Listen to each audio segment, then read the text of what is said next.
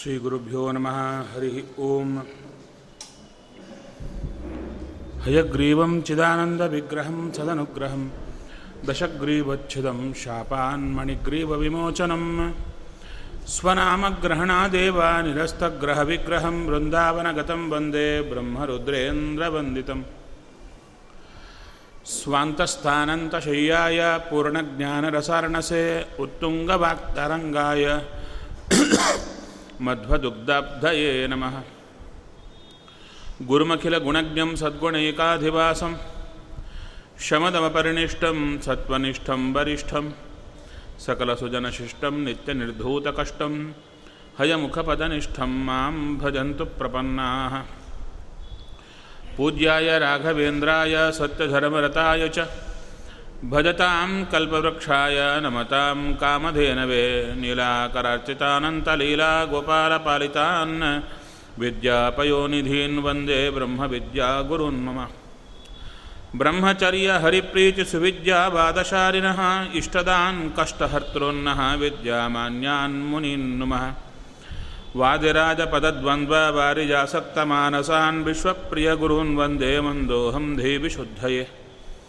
ಸತ್ಯಂ ಸತ್ಯಂ ಪುನಃಸತ್ಯಂ ವಿಷ್ಣುತೀರ್ಥಪ್ರಸಾದತಃ ಸರ್ವೇ ಕಾಮಾ ಭವಂತ್ಯೇವ ಶಪಥೋ ಬಿಂಬಸನ್ನಿಧೌ. ಚಿಂತಾಮಣಿಂ ಸ್ವಭಕ್ತಾನಾಂ ಕಲ್ಪವೃಕ್ಷಂ ಚ ಕಾಮದಂ ಸ್ವಾಮಿನಂ ತ್ವಾಂ ರಘುಪ್ರೇಮತೀರ್ಥಂ ವಂದೇಹ್ಯಭೀಷ್ಟದಂ. ಅಜ್ಞಾನತಿಮಿರಚ್ಛೇದಂ ಬುದ್ಧಿಸಂಪತ್ಪ್ರದಾಯಕಂ ವಿಜ್ಞಾನವಿಮಲಂ ಶಾಂತಂ ವಿಜಯಾಖ್ಯಗುರುಂ ಭಜೆ. ಓಂ ಜನ್ಮಾದ್ಯಸ್ಯ ಯತೋನ್ಮಯಾದಿತರತಶ್ಚಾರ್ಥೇಷ್ವಭಿಘ್ನಸ್ವರಾಟ್ ತೇನೇ ಬ್ರಹ್ಮಹೃದಯ ಆದಿಕವಯೇ ಮುಖ್ಯಂತಿ ಯಂ ಸೂರಯಃ. ತೇಜೋ ವಾರಿ ಮೃದಾಂ ಯಥಾ ವಿನಿಮಯೋ ಯತ್ರ ತ್ರಿಸರ್ಗೋ ಮೃಷಾ ಧಾಮ್ನಾ ಸ್ವೇನ ಸದಾ ನಿರಸ್ತಕುಹಕಂ ಸತ್ಯಂ ಪರಂ ಧೀಮಹಿ. ಶ್ರೀ ಗುರುಭ್ಯೋ ನಮಃ. ಹರಿ ಓಂ.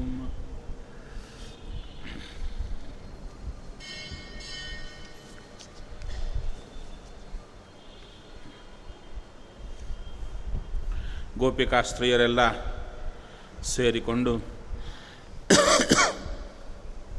ಉದ್ಧನ ಉದ್ಧವನ ಮುಂದೆ ತಮ್ಮ ಅನಿಸಿಕೆಯನ್ನು ಹೇಳಿಕೊಳ್ತಾ ಉದ್ಧವನ ಎದುರಲ್ಲೇ ಭಗವಂತನನ್ನು ಪ್ರಾರ್ಥನೆ ಮಾಡುತ್ತಾ ಇದ್ದಾರೆ.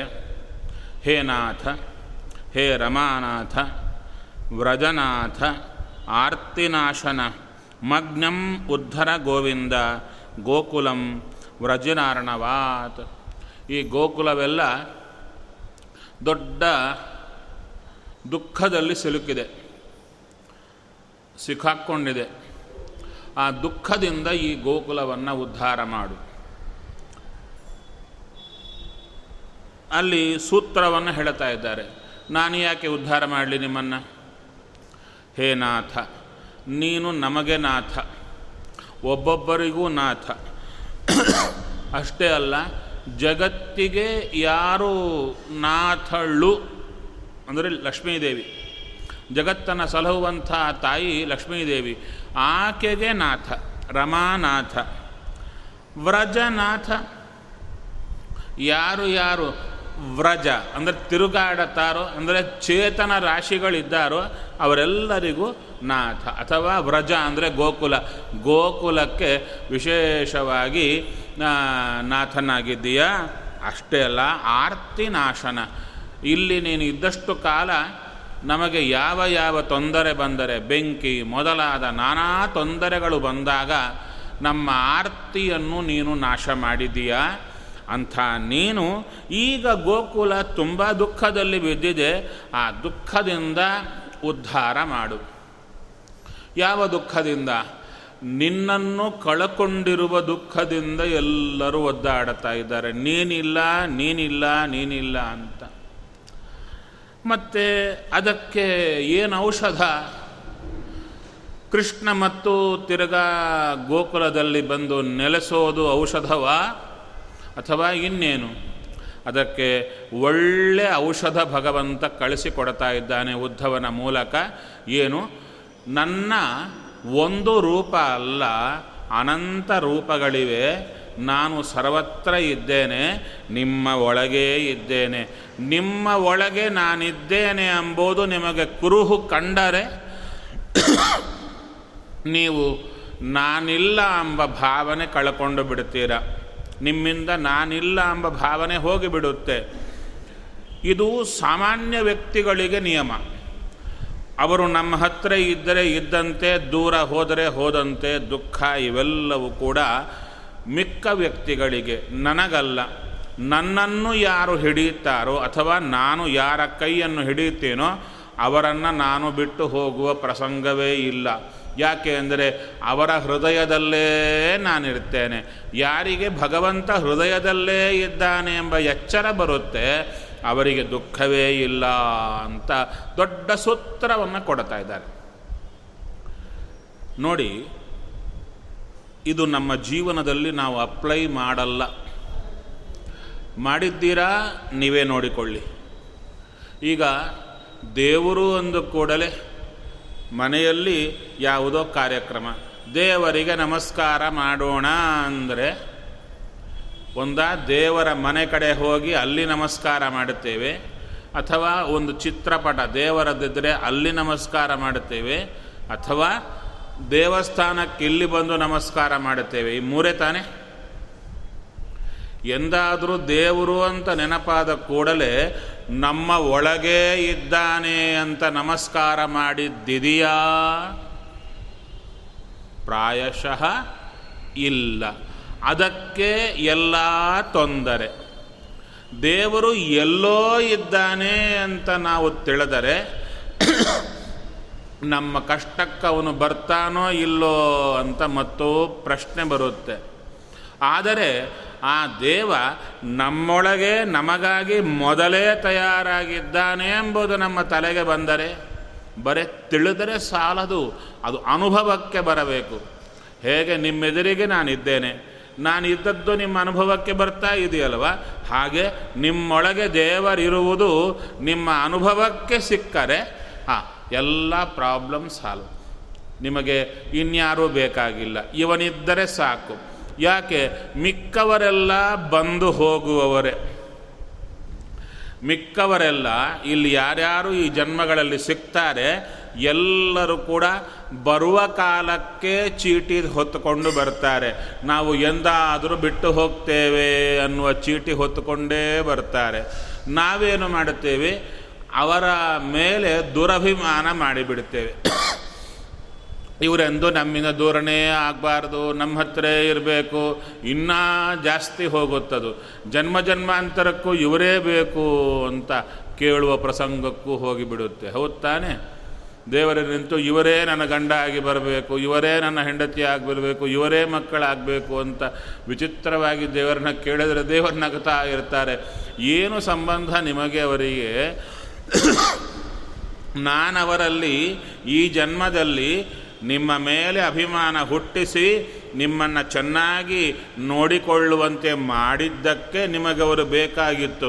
ಅವರೇ ದ್ವೇಷಿಗಳಾಗಿದ್ದರೆ ಕೇಳ್ತಿದ್ರ ಬರೋ ಜನ್ಮಕ್ಕೆ ಇವರೇ ಬೇಕು ಅಂತ? ಯಾರೂ ಕೇಳಲ್ಲಲ್ವ. ಅದಕ್ಕೆ ಹೇಳ್ತಾ ಇದ್ದಾರೆ, ಸಪ್ತವಾಹನ ನಿಖಿಳ ಜನರಳು ವ್ಯಾಪ್ತನಾದುದರಿಂದ ಸರ್ವರು ಆಪ್ತರಾಗಿಹರು ಎಲ್ಲ ಕಾಲದಿ ಹಿತವಗೈಗೊಂಡು. ತತಸ್ತಾಹ ಕೃಷ್ಣ ಸಂದೇಶೈ ವ್ಯಪೇತ ವಿರಹಾಮಯಾಹ ಉದ್ಧಯಂ ಪೂಜಯಾಂಚಕ್ರುಹು ಜ್ಞಾತ್ವಾ ಸ್ನಿಗ್ಧಂ ಅಧೋಕ್ಷಜೆ. ನಂತರ ಅವರೆಲ್ಲರೂ ಕೂಡ ಕೃಷ್ಣ ಸಂದೇಶೈ, ಕೃಷ್ಣನ ಉಪದೇಶಗಳಿಂದ, ವ್ಯಪೇತ ವಿರಹ ಆಮಯಾಹ, ದೇವರಿಂದ ದೂರ ಇದ್ದೇವೆ ಎಂಬ ಆಮಯ ಅಂದರೆ ದೊಡ್ಡ ರೋಗ, ಆ ರೋಗದಿಂದ ಮುಕ್ತರಾದರಂತೆ. ಅಂದರೆ ದೇವರು ನಮ್ಮ ಹತ್ತಿರ ಇಲ್ಲ, ನಮ್ಮ ಹತ್ತಿರ ಇಲ್ಲ ಅನ್ನೋದು ದೇವರ ಮಾತಿನಿಂದಲೇ ಹೋಯಿತು. ಅದೇ ಹೇಳುತ್ತಾರೆ ಧರ್ಮರಾಜ. ತಾನು ತುಂಬ ದುಃಖಪಟ್ಟ. ನಾನು ನಮ್ಮವರನ್ನೆಲ್ಲ ಕೊಂದು ರಕ್ತದಿಂದ ತೊಯ್ದ ಅನ್ನವನ್ನು ಊಟ ಮಾಡುತ್ತಾ ಇದ್ದೇನೆ ಅಂತ. ವೇದವ್ಯಾಸರು ಉಪದೇಶ ಕೊಟ್ಟರು, ಇಲ್ಲಯ್ಯ ನೀನು ಸರಿಯಾಗಿ ಒಳ್ಳೆ ಕಾರ್ಯ ಮಾಡಿದ್ದೀಯ. ಕೃಷ್ಣನೂ ಹೇಳಿದ, ಇದು ಒಳ್ಳೆ ಕೆಲಸ, ನೀನು ಬಾಧೆ ಪಡಬೇಡ ಅಂತ. ಆದರೆ ಅದು ಧರ್ಮರಾಜನ ತಲೆಗೆ ಬರಲಿಲ್ಲ. ದೇವರೇ ಹೇಳಿದರೂ ಆ ವಿಷಯ ಧರ್ಮರಾಜನ ತಲೆಗೆ ಬರಲಿಲ್ಲ. ಅದೇ ವಿಷಯ ನೀನು ಸರಿಯಾಗಿ ಮಾಡಿದ್ದೀಯಾ ಅಂತ ಅನ್ನೋದು ಭೀಷ್ಮಾಚಾರ್ಯರು ಹೇಳಿದರೆ ಸರಿಯಾಗಿ ತಲೆಗೆ ಹೋಯಿತು ಅಂದರು. ಆವಾಗ ಪ್ರಶ್ನೆ, ಭೀಷ್ಮಾಚಾರ್ಯರು ದೊಡ್ಡವರು ದೇವರು ದೊಡ್ಡವರು ಅಂದರು, ದೇವರೇ ದೊಡ್ಡವರು. ಮತ್ತು ದೇವರು ಹೇಳಿದರೂ ಅರ್ಥ ಆಗಿಲ್ಲ, ಭೀಷ್ಮಾಚಾರ್ಯರು ಹೇಳಿದರೆ ಅರ್ಥ ಆಯ್ತಲ್ಲ. ಇದು ಮೇಲಿನ ನೋಟ, ಮೇಲಿನ ನೋಟ. ಒಳನೋಟ ನೋಡಿದರೆ ಧರ್ಮರಾಜನೊಳಗೆ ಭಗವಂತನಿದ್ದಾನೆ, ತಾನೇ ಹೊರಗೆ ವೇದವ್ಯಾಸ ಕೃಷ್ಣ ಎಂಬ ರೂಪದಿಂದ ತಾನೇ ಉಪದೇಶ ಕೊಟ್ಟರು. ಒಳಗೆ ಧರ್ಮರಾಜನೊಳಗಿರುವ ರೂಪ ಏನು ಮಾಡಿತು, ಆ ಉಪದೇಶ ಅರ್ಥ ಆಗದಂತೆ ಅನುಭವಕ್ಕೆ ಬಾರದಂತೆ ಮಾಡಿದ್ದು ಒಳಗಿದ್ದ ಕೃಷ್ಣ. ಹೊರಗಿದ್ದ ಕೃಷ್ಣ ಉಪದೇಶ ಕೊಟ್ಟ, ಆ ಉಪದೇಶ ಅರ್ಥ ಆಗದಂತೆ ಮಾಡಿದ್ದು ಒಳಗಿದ್ದ ಕೃಷ್ಣ. ಇದೇ ಕೃಷ್ಣ ಭೀಷ್ಮಾಚಾರ್ಯರ ಹತ್ರ ಕರಕೊಂಡು ಹೋದಾಗ ಒಳಗಿದ್ದ ಕೃಷ್ಣ ಅದನ್ನು ಸ್ವೀಕಾರ ಮಾಡಿಸಿದ. ಇಷ್ಟು ಒಳಗಿನ ವ್ಯವಸ್ಥೆ. ಹಾಗಾದರೆ ಇಲ್ಲಿ ಕೃಷ್ಣನ ಸಂದೇಶ ಯಾರು ಹೊತ್ತುಕೊಂಡು ಬಂದರು? ಉದ್ಧವ. ಉದ್ಧವ ಯಾರು ಅಂದರೆ ದೇವತೆಗಳಿಗೆ ಗುರು. ಯಾವಾಗಾದರೆ ಗುರುಗಳು ನಮಗೆ ಸರಿಯಾಗಿ ಹೇಳುತ್ತಾರೋ ಸರಿಯಾಗಿ ತಲೆಯಲ್ಲಿ ಹೋಗುತ್ತೆ. ಅದಕ್ಕಂದರೂ ಈ ಗೋಪಿಕಾ ಸ್ತ್ರೀಯರು ಯಾರು ಅಂತ ಕೇಳಿದರೆ ಎಲ್ಲ ದೇವತೆಗಳೇ, ಭಗವಂತನ ಸೇವೆಗಾಗಿ ಬಂದಿರುವಂಥ ದೇವತೆಗಳೇ. ಅವರಿಗೆ ಗುರುಗಳು ಯಾರು?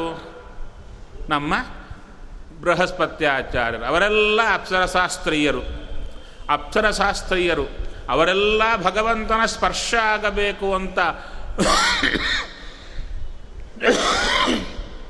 ತುಂಬ ಕಾಲ ತಪಸ್ಸನ್ನು ಮಾಡಿ ಬಂದವರು. ಅದಕ್ಕೆ ಅನುಗ್ರಹ ಮಾಡಿದ್ದ. ಅವರಿಗೆಲ್ಲ ಉಪದೇಶ ಯಾರು ಮಾಡಬೇಕು? ಬೃಹಸ್ಪತ್ಯಾಚಾರ್ಯರು ಮಾಡಬೇಕು. ಅದಕ್ಕೆ ಕೃಷ್ಣ ತಾನೇ ಬಂದು ಹೇಳಲಿಲ್ಲ, ಅವರ ಮೂಲಕ ಹೇಳಿಸಿದ್ದಕ್ಕೆ, ಗುರುಗಳ ಮೂಲಕ ಬಂದಂಥ ಮಾತು ಸರಿಯಾಗಿ ಹೃದಯದಲ್ಲಿ ಅವರಿಗೆ ಬಂತು, ಅನುಭವಕ್ಕೆ ಬಂದಿದೆ. ಅನುಭವಕ್ಕೆ ಬಂದ ಕೂಡಲೇ ಅವರಿಗೆ ಒಳಗಿರುವ ದೋಷವೆಲ್ಲ ಹೋಯಿತು. ಹಾಂ, ಕೃಷ್ಣ ನಮ್ಮೊಳಗೆ ಇದ್ದಾನೆ, ಅವನಿಗಾಗಿ ಹೊರಗೆ ಹುಡುಕಾಡಬೇಕಾದ ಅವಶ್ಯಕತೆ ಇಲ್ಲ ಅಂತ ಚೆನ್ನಾಗಿ ಮನಸ್ಸಿಗೆ ಬಂದಿದೆ. ನಂತರ ಇಂಥ ಕೃಷ್ಣ ಸಂದೇಶವನ್ನು, ಅದ್ಭುತವಾದ ಸಂದೇಶವನ್ನು ಹೊತ್ತುಕೊಂಡು ಬಂದು ನಮಗೆ ತಲುಪಿಸಿದ ಈ ವ್ಯಕ್ತಿ ಎಂಥವನಿರಬೇಕು ಅಂತ ನೋಡಿದರು. ಅವರಿಗೆ ಉದ್ಧವ ಹೇಗೆ ಕಂಡ ಅಂದರೆ ಸ್ನಿಗ್ಧಂ ಅಧೋಕ್ಷಜೆ, ಆ ಕೃಷ್ಣನಲ್ಲಿ, ಅಧೋಕ್ಷಜನಾದ ಕೃಷ್ಣನಲ್ಲಿ ಸ್ನಿಗ್ಧಂ, ಕಪಟವಿಲ್ಲದ ಭಕ್ತಿ ಮಾಡುವವ ಅಂತ ಅವರಿಗೆ ಚೆನ್ನಾಗಿ ತೋರಿತು. ಅಂದರೆ ಗುರುಗಳು ಅಂದರೆ ಯಾರು ಅಂತ ಮತ್ತು ಪ್ರಶ್ನೆ. ನಮಗೆ ಗುರುಗಳು ಯಾರು? ಯಾರ ಯಾರು ನಮಗೆ ಗುರುಗಳಾದರೆ ಚೆನ್ನಾಗಿರುತ್ತೆ? ಗುರುಗಳ ಪ್ರಧಾನ ಲಕ್ಷಣವೇನು? ಯಾವ ಲಕ್ಷಣ ಇದ್ದರೆ ಆ ಗುರುಗಳ ಬಾಯಿಂದ ಬಂದದ್ದು ನಮ್ಮ ತಲೆಗೆ ಸರಿಯಾಗಿ ಹೋಗುತ್ತೆ ಅಂದರೆ, ಯಾರಿಗೆ ದೇವರಲ್ಲಿ ಕಪಟರಹಿತವಾದ ಭಕ್ತಿ ಇರುತ್ತೋ ಅಂಥವರು ಗುರುಗಳು. ಅಂಥವರು ಯಾರಾದರೆ ದೇವರ ಮುಂದೆ ಕಪಟವಿಲ್ಲದೆ ಶುದ್ಧವಾಗಿರ್ತಾರೋ, ಶುದ್ಧವಾದ ಪ್ರೀತಿಯನ್ನು ಮಾಡುತ್ತಾರೋ, ಅಂಥವರು ದೇವರ ಮಾತನ್ನು ನಮಗೆ ಹೇಳಿದರೆ ಆವಾಗ ನಮ್ಮ ಹೃದಯದಲ್ಲಿ ಅದು ಚೆನ್ನಾಗಿ ಬಾಣ ಹೊಡೆದಂತೆ ಒಳಕ್ಕೆ ಹೋಗಿಬಿಡುತ್ತೆ. ಅದು ತಿಳ್ಕೊಂಡ್ರು. ಉದ್ಧವಂ ಪೂಜೆಯಾಂಚಕ್ರುಹು, ಆ ಉದ್ಧವನನ್ನು ಪೂಜಾ ಮಾಡಿದರಂತೆ. ಉದ್ಧವ ಬಂದವ, ಸಂದೇಶ ಕೊಟ್ಟವ, ಹೊರಟು ಹೋದ್ನ? ಇದಕ್ಕೆ ಉತ್ತರ, ಉವಾಸ ಕಥಚಿನ್ ಮಾಸಾನ್ ಗೋಪೀನಾಂ ವಿನುದನ್ ಶುಚಃ ಕೃಷ್ಣಲೀಲಾ ಕಥಾ ಗಾಯನ್ನ ರಮಯಾಮಾಸ ಗೋಕುಲಂ. ಆ ಉದ್ಧವ ಎಷ್ಟು ಕಾಲ ಇದ್ದ? ಕತಿಚಿನ್ಮಾಸ, ಕೆಲವು ತಿಂಗಳುಗಳ ಕಾಲ ಅಲ್ಲಿದ್ದಂತೆ.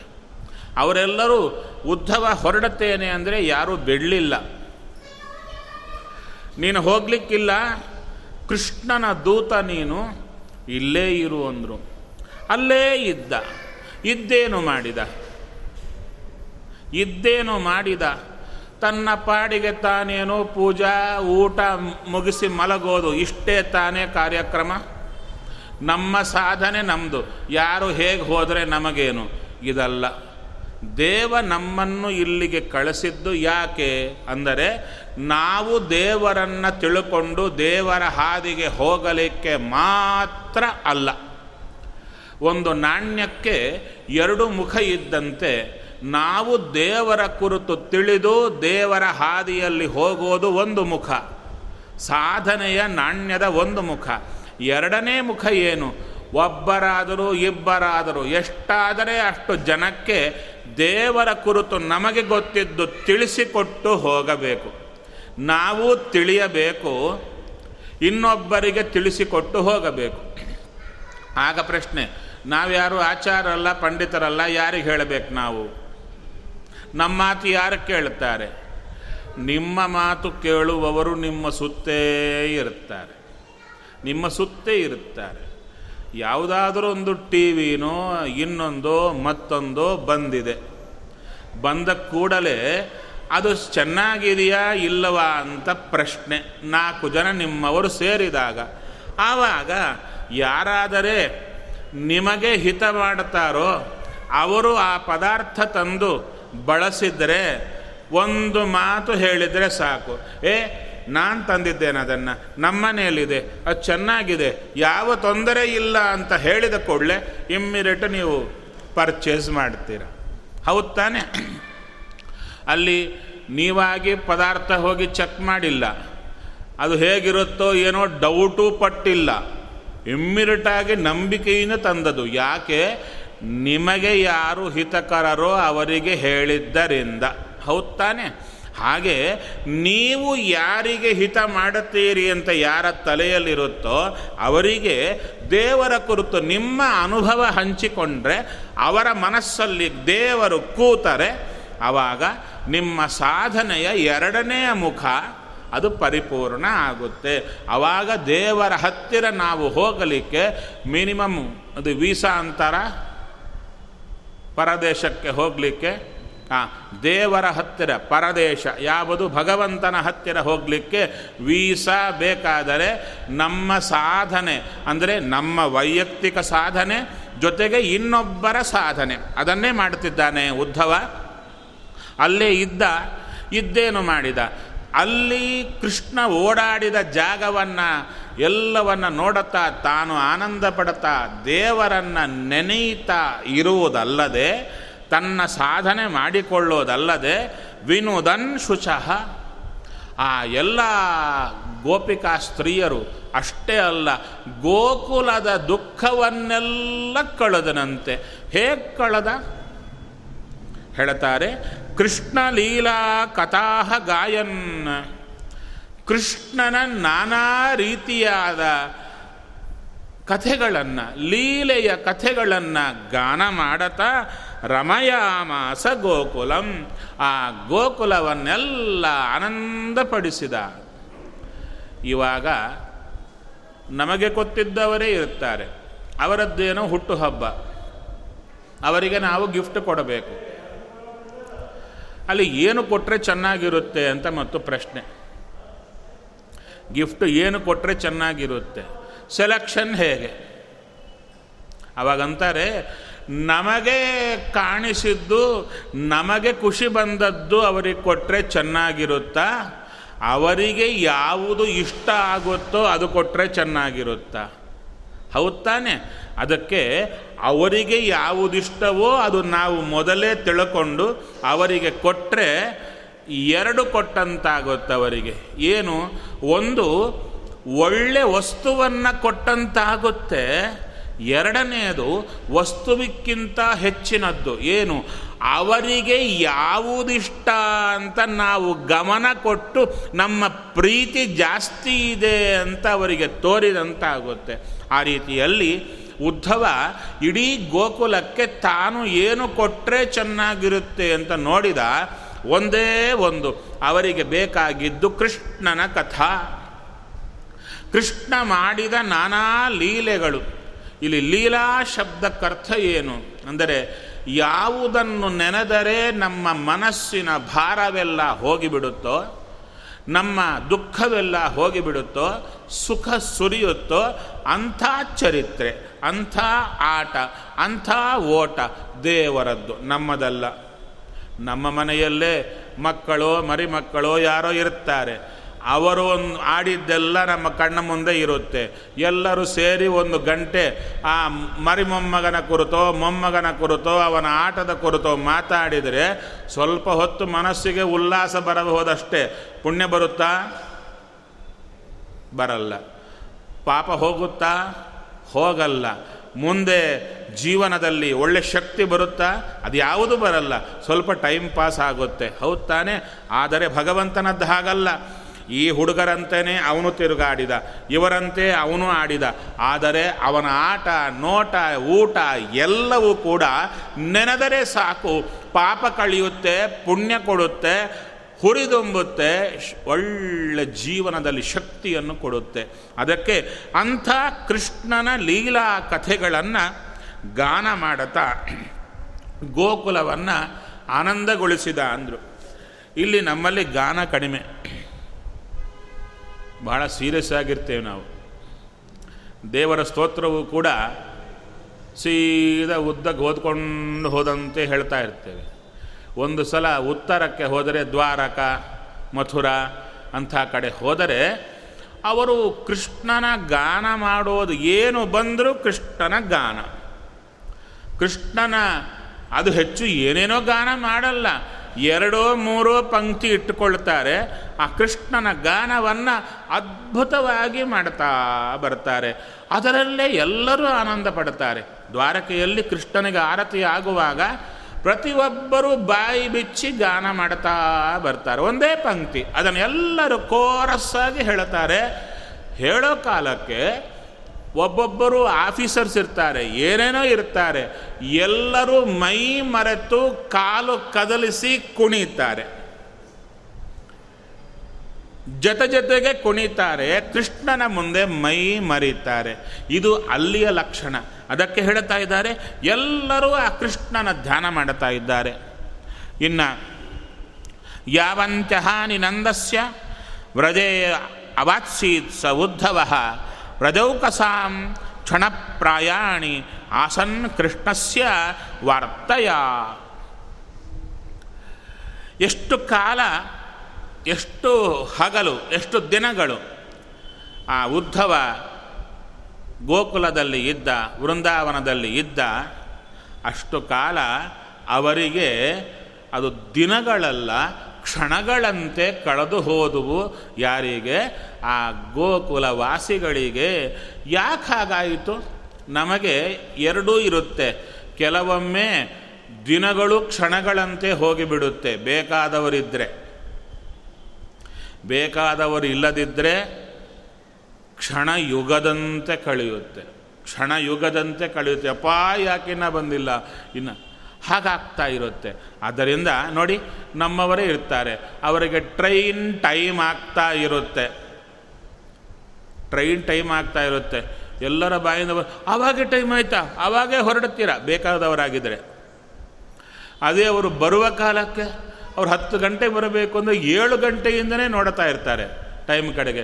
ಏನು ಇನ್ನೂ ಬರಲಿಲ್ಲ, ಇನ್ನೂ ಬರ ಇನ್ನೂ ಟೈಮ್ ಆಗಿಲ್ಲ, ಆ ಟೈಮ್ ಆಗೋದಾಗ್ತಾನೆ ಇರುತ್ತೆ. ನಿಮಗೆ ಟೆನ್ಷನ್ ಜಾಸ್ತಿ ಆಗಿದೆ ಪ್ರೀತಿಯಿಂದ. ಅದಕ್ಕಂದರೂ ಆ ಉದ್ಧವ ಎಷ್ಟು ಕಾಲ ಇದ್ದ ಅಷ್ಟು ಕಾಲ ಎಲ್ಲರಿಗೂ ಕ್ಷಣದಂತೆ ಕಳೆದು ಹೋಗಿದೆ. ಇನ್ನು ಮುಂದೆ ಹೇಳ್ತಾ ಇದ್ದಾರೆ, ಸರಿದ್ವನ ಗಿರಿದ್ರೋಣೀ ವೀಕ್ಷನ್ನ ಕುಸುಮಿತಾನ್ ದ್ರುಮಾನ್ ಕೃಷ್ಣಂ ಸಂಸ್ಮಾರಯನ್ ರೇಮೆ ಹರಿದಾಸೋ ರಜೌಕಸಾಂ. ಆ ಉದ್ಧವ ಒಂದು ಕಡೆ ಕೂತು ಮಾತ್ರ ದೇವರ ಕುರಿತು ಹೇಳಿಲ್ಲ. ಎಲ್ಲೆಲ್ಲಿ ದೇವರು ತಿರುಗಿದ ಅಲ್ಲ, ಉದ್ಧವನಿಗೆ ಹೇಗೆ ಗೊತ್ತು? ಉದ್ಧವನಿಗೆ ಹೇಗೆ ಗೊತ್ತು ಅಂದರೆ, ಉದ್ಧವನೂ ಕೃಷ್ಣನ ಜೊತೆಗೆ ತಿರುಗಿದವ. ಚಿಕ್ಕ ಹುಡುಗಿದ್ದಾಗಲಿಂದ ಕೃಷ್ಣನ ಜೊತೆಗೇ ಇದ್ದವ ಉದ್ಧವ. ಆ ಏನು ವಿಶೇಷವಾದಂಥ ನದ ನದಿಗಳು, ಸರೋವರಗಳು, ಆದ ಮೇಲೆ ವಿಶೇಷವಾಗಿರತಕ್ಕಂಥ ವನಗಳು, ಗಿರಿ, ಆ ಗಿರಿಯ ಪ್ರದೇಶಗಳು, ಅವೆಲ್ಲ ಕಡೆ ಹೋಗ್ತಾ ಉದ್ಧವ ಕೃಷ್ಣ ಇಲ್ಲಿ ಹೀಗೆ ಕೂತಿದ್ದ, ಅಲ್ಲಿ ಹಾಗೆ ಮಾಡಿದ್ದ, ಹೀಗೆ ಅಂತ ಅವರಿಗೆ ಹೇಳುತ್ತಾ ಎಲ್ಲರೂ ಅದನ್ನು ನೆನೆಯುತ್ತಾ ಆನಂದ ಪಡ್ತಾ ಇದ್ದರು. ಇಲ್ಲಿ ವಿಚಾರ ಹೀಗಿದೆ, ಒಬ್ಬ ವ್ಯಕ್ತಿ ತಾನಿದ್ದಾಗೂ ಸಂತೋಷ ಕೊಟ್ಟ, ತಾನಿಲ್ಲದಿದ್ದಾಗೂ ತನ್ನ ನೆನಪಿನಿಂದ ಸಂತೋಷ ಕೊಡ್ತಾ ಇದ್ದಾನೆ. ಅದು ಯಾರು ಅಂದರೆ ದೇವ ಭಗವಂತ. ತಾನಿದ್ದಾಗಲೂ ಅಂದರೆ ನಮ್ಮ ಜೊತೆಗಿದ್ದಾಗಲೂ ಸಂತೋಷ ಕೊಡ್ತಾನೆ, ದೂರ ಹೋದರೂ ಅವನ ನೆನಪಿನಿಂದ ಸಂತೋಷ ಕೊಟ್ಟ. ಯಾರು? ಗೋಪಿಕಾ ಸ್ತ್ರೀಯರಿಗೆ ಅದನ್ನು ಹೇಳುತ್ತಾ ಇದ್ದಾರೆ. ಕೃಷ್ಣಂ ಸಂಸ್ಮಾರಯನ್ ರೇಮೆ ಹರಿದಾಸೋ ರಜೋಕಸಾಂ. ಚಿಕ್ಕ ದೃಷ್ಟಾಂತ ಕೊಡಬೇಕಾದ್ರೆ ನಾವು ಮಥುರಾ, ಗೋಕುಲ, ವೃಂದಾವನಕ್ಕೆ ಹೋಗಿದ್ದೆವು. ಅಲ್ಲಿಗೆ ಹೋದಾಗ ಒಂದು ಕಡೆ ಹೋದರೆ ಅಲ್ಲೊಂದು ಕುಂಡ, ನೀರಿನ ಕುಂಡ, ಪಕ್ಕದಲ್ಲೇ ಗಿಡ. ಅಲ್ಲಿ ಹೇಳಿದರು, ಅಲ್ಲಿಗೆ ಕೃಷ್ಣ ಬಂದಾಗ ಎಲ್ಲರೂ ಕೂಡ ತಮ್ಮ ತಮ್ಮ ಬುತ್ತಿಯನ್ನು ತಂದುಕೊಂಡು ಅಲ್ಲಿ ಬಂದರಂತೆ. ಬಂದ ಮೇಲೆ ಅವರೆಲ್ಲರೂ ಕೂಡ ತಮ್ಮ ತಮ್ಮ ಪಾತ್ರೆಗಳು ಊಟಕ್ಕೆ ತಂದುಕೊಂಡಿಲ್ಲ, ಅಂದರೆ ದಿನಾಗೂ ತರಲಿಲ್ಲ. ಅವರು ಬರೋ ಕಾಲಕ್ಕೆ ತಟ್ಟೆ ಥರ ತರ್ತಾರೆ, ಅವರು ತರಲಿಲ್ಲ, ಬರೀ ಬುತ್ತಿ ಮಾತ್ರ ಬಂದಿದೆ. ಅದಕ್ಕೆ ಕೃಷ್ಣ ಹೇಳಿದ, ಯಾಕೆ ಚಿಂತೆ ಮಾಡುತ್ತೀರಾ ಅಂತ. ಗಿಡದ ಕಡೆ ನೋಡಿದ ಕೂಡಲೇ ಗಿಡದ ಎಲೆಗಳೆಲ್ಲ ಕಪ್ಪಿರುತ್ತಲ್ವ, ನಿಮ್ಮ ಯಾವುದು ದೊನ್ನೆ ದೊನ್ನೆ ಇರುತ್ತಲ್ವ, ಆ ದೊನ್ನೆ ಆಕಾರದಲ್ಲೇ ಎಲ್ಲ ಎಲೆಗಳು ಬಂದರೆ ಅದನ್ನು ತಗೊಂಡು ಅದರಲ್ಲೇ ಇಟ್ಟು ತಿಂದ್ರಂತೆ. ಆ ನೆನಪಿಗಾಗಿ ಕೃಷ್ಣ ನೋಡಿದ ಗಿಡ ಅದು ಮಾತ್ರ ಎಲೆಗಳು ದೊನ್ನೆ ಆಕಾರದಲ್ಲಿ ಬಿಡುತ್ತೆ. ಅಂಥದ್ದೇ ಗಿಡ ಬೇರೆ ಕಡೆ ಇದ್ದರೆ ಅದು ಅಗೂಲವಾಗಿ ಬರ್ತಾ ಇದೆ, ಎಲೆ ಅಗೂಲವಾಗಿ ಬರ್ತಾ ಇದೆ. ಅಲ್ಲಿ ಮಾತ್ರ ದೊನ್ನೆ ಥರ ಅವರು ತೆಗೆದು ತೋರಿಸಿದರು, ನೋಡಿ ಎಷ್ಟು ಚೆನ್ನಾಗಿ ಬರುತ್ತೆ, ಬೆಳೆಯೋದು ದೊನ್ನೆ ಥರ ಬಂದುಬಿಡುತ್ತೆ. ಇದೇ ಗಿಡ ದೂರದಲ್ಲಿದೆ, ಎಲೆ ಹೇಗಿದೆ ಅಂದರು. ನಮಗೆ ಅದು ನೆನೆದರೆ ಎಷ್ಟು ಸಂತೋಷ, ಆದರೆ ಅದು ನೋಡಿದವರಿಗೆ, ಕೃಷ್ಣನ ಜೊತೆ ಓಡಾಡಿದವರಿಗೆ ಎಷ್ಟು ಸಂತೋಷ ಆಗಿರಬೇಕು. ಇನ್ನೊಂದು ಕಡೆ ಹೋದವು, ಟೇರ್ ಕದಂಬ ಅಂತ ಹೇಳಿದರು. ಅಲ್ಲಿಗೆ ಹೋದರೆ ಕೃಷ್ಣ ಏರಿದ ಆಗಿನ ಕಾಲದ ವೃಕ್ಷದ ಶಾಖೆ ಹಾಗೆ ಇದೆ, ಕೃಷ್ಣನ ಪಾದಸ್ಪರ್ಶ ಆದ ಗಿಡ. ಅವನೇನು ಮಾಡಿದ, ಅವರದು ಹೇಳ್ತಾರಲ್ಲಿ, ಆಕಳಗಳೆಲ್ಲ ದೂರ ದೂರ ಹೋಗಿದ್ವು. ಎಲ್ಲರೂ ಗೋಪಾಲಕರು, ಎಷ್ಟು ಆಕಳಿದ್ವು? ಹತ್ತು ಲಕ್ಷ ಇತ್ತು. ಹತ್ತು ಲಕ್ಷ ಆಕಳು, ಒಂದೊಂದು ಆಕಳಿಗೂ ಕೂಡ ಒಂದೊಂದು ಹೆಸರಂತೆ. ಒಂದಕ್ಕಿಟ್ಟದ್ದು ಇನ್ನೊಂದಕ್ಕೆ ಇಡ್ಲಿಕ್ಕಿಲ್ಲ, ಕರೆದಾಗ ಅದು ಬರಬೇಕು, ಅದಕ್ಕೆ ಹೆಸರು. ಅದಕ್ಕೆ ಮೊನ್ನೆ ಯಾರೋ ಸೈಂಟಿಸ್ಟುಗಳೆಲ್ಲ, ಈ ಪಶುಶಾಸ್ತ್ರ ತಜ್ಞರು, ಅವರು ಒಂದು ಇದು ಕೊಟ್ಟಿದ್ದರು. ಏನದು? ಆ ಆಕಳು ಮೊದಲಾದವುಗಳಿಗೆ ಮಾಮೂಲಾಗಿ ನೋಡೋದಕ್ಕಿಂತ ಒಂದು ಹೆಸರಿಟ್ಟು ಪ್ರೀತಿಯಿಂದ ಕರೆದಾಗ ಅದರಲ್ಲಿ ಪರಿಣಾಮ ಜಾಸ್ತಿ, ಆಕಳು ಜಾಸ್ತಿ ಹಾಲು ಕೊಡುತ್ತೆ ಅಂತ ಅವರು ವರದಿ ಕೊಟ್ಟಿದ್ದರು. ಇದು ಮೊದಲೇ ಕೃಷ್ಣ ಮಾಡಿದ್ದ.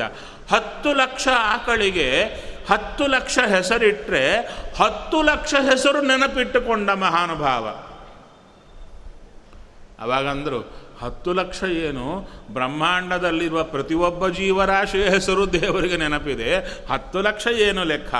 ಆ ಆಕಳುಗಳೆಲ್ಲ ತಪ್ಪಿ ಹೋಗಿದ್ದರೆ ಆ ಗಿಡದ ಮೇಲೆ ಏರಿ ಗಂಗಾ ಯಮುನಾ ಅಂತ ಒಂದೊಂದು ಆಕಳನ್ನು ಕೂಗಿ ಕರೆದರೆ ಆಕಳೆಲ್ಲ ಓಡಿ ಬರ್ತಿದ್ವಂತೆ ಕೃಷ್ಣ ಕೂಗಿದ ಕೂಡಲೇ. ಅಂಥ ವೃಕ್ಷ ಟೇರ್ ಕದಂಬ ಅಂದು. ಟೇರ್ ಅಂದರೆ ಕೂಗಿದ ವೃಕ್ಷ, ಕದಂಬ ವೃಕ್ಷ ಅಂದ. ಅಲ್ಲಿಗೆ ಹೋದರೆ ಅದರ ಸುತ್ತು ಆ ಗಿಡಗಳೆಲ್ಲ ಇವೆ.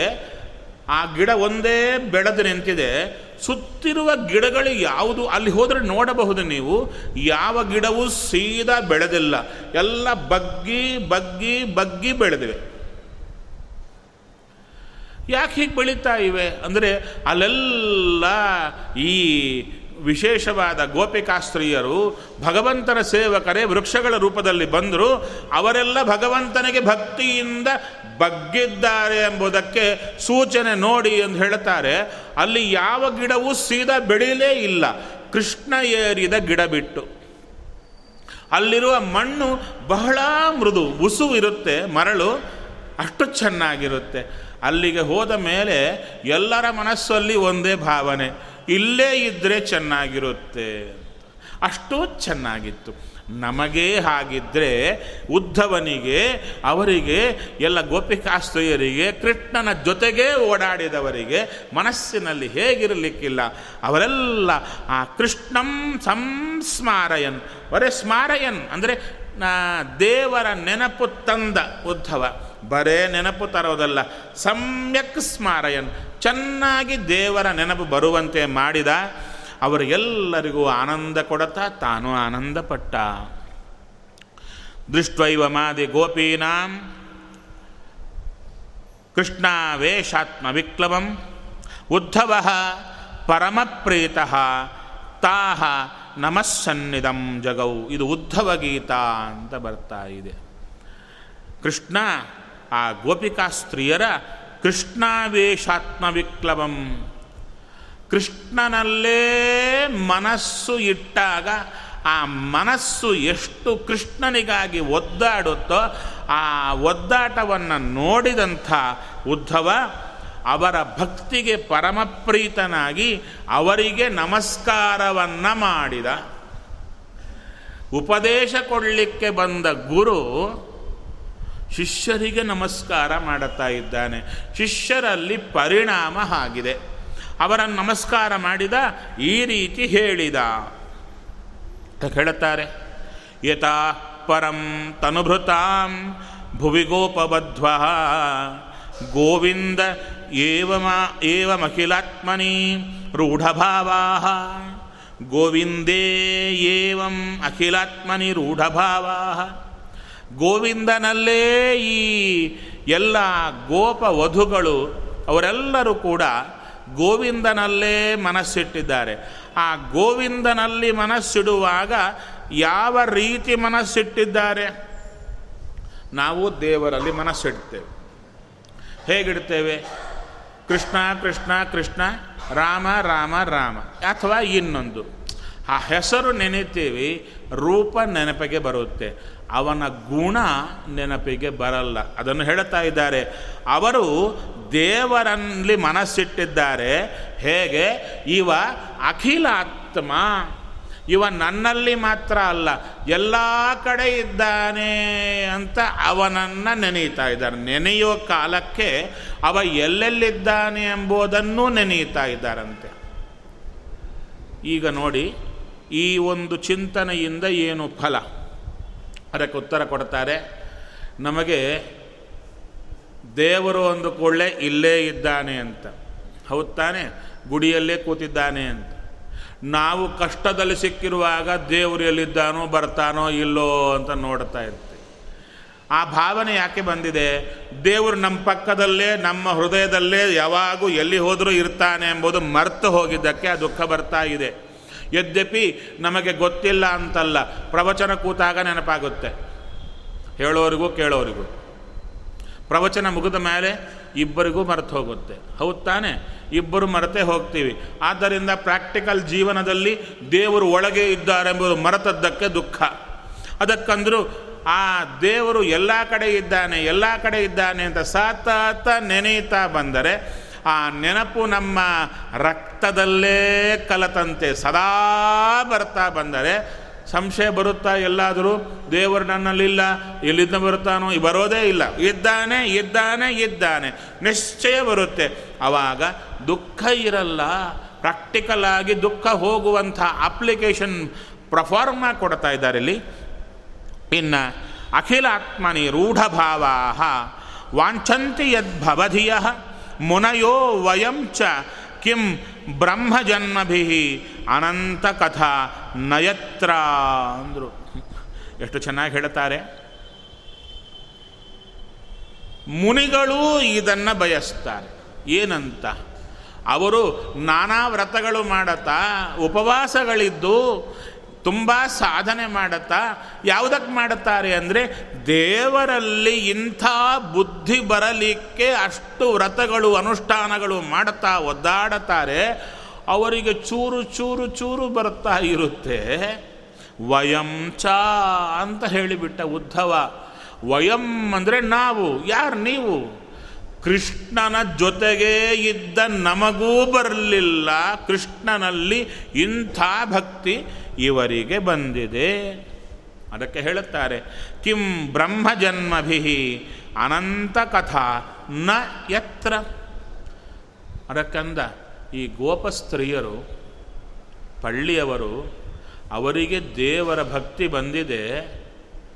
ಬ್ರಾಹ್ಮಣರಾಗಿದ್ದರೂ ಕೂಡ ದೇವರಲ್ಲಿ ಇಂಥ ಪ್ರೀತಿ ಮನಸ್ಸಲ್ಲಿ ಹುಟ್ಟದಿದ್ದರೆ ಬಾಯಿಂದ ಶಾಸ್ತ್ರಗಳು ಹೇಳುತ್ತಾ ಇರಬಹುದು, ಬುದ್ಧಿಯಲ್ಲಿ ಎಲ್ಲ ಗ್ರಂಥಗಳು ಕೂತಿರಬಹುದು, ಹೃದಯದಲ್ಲಿ ದೇವರ ಮೇಲೆ ಪ್ರೀತಿ ಉಕ್ಕಿ ಹರಿಯದಿದ್ದರೆ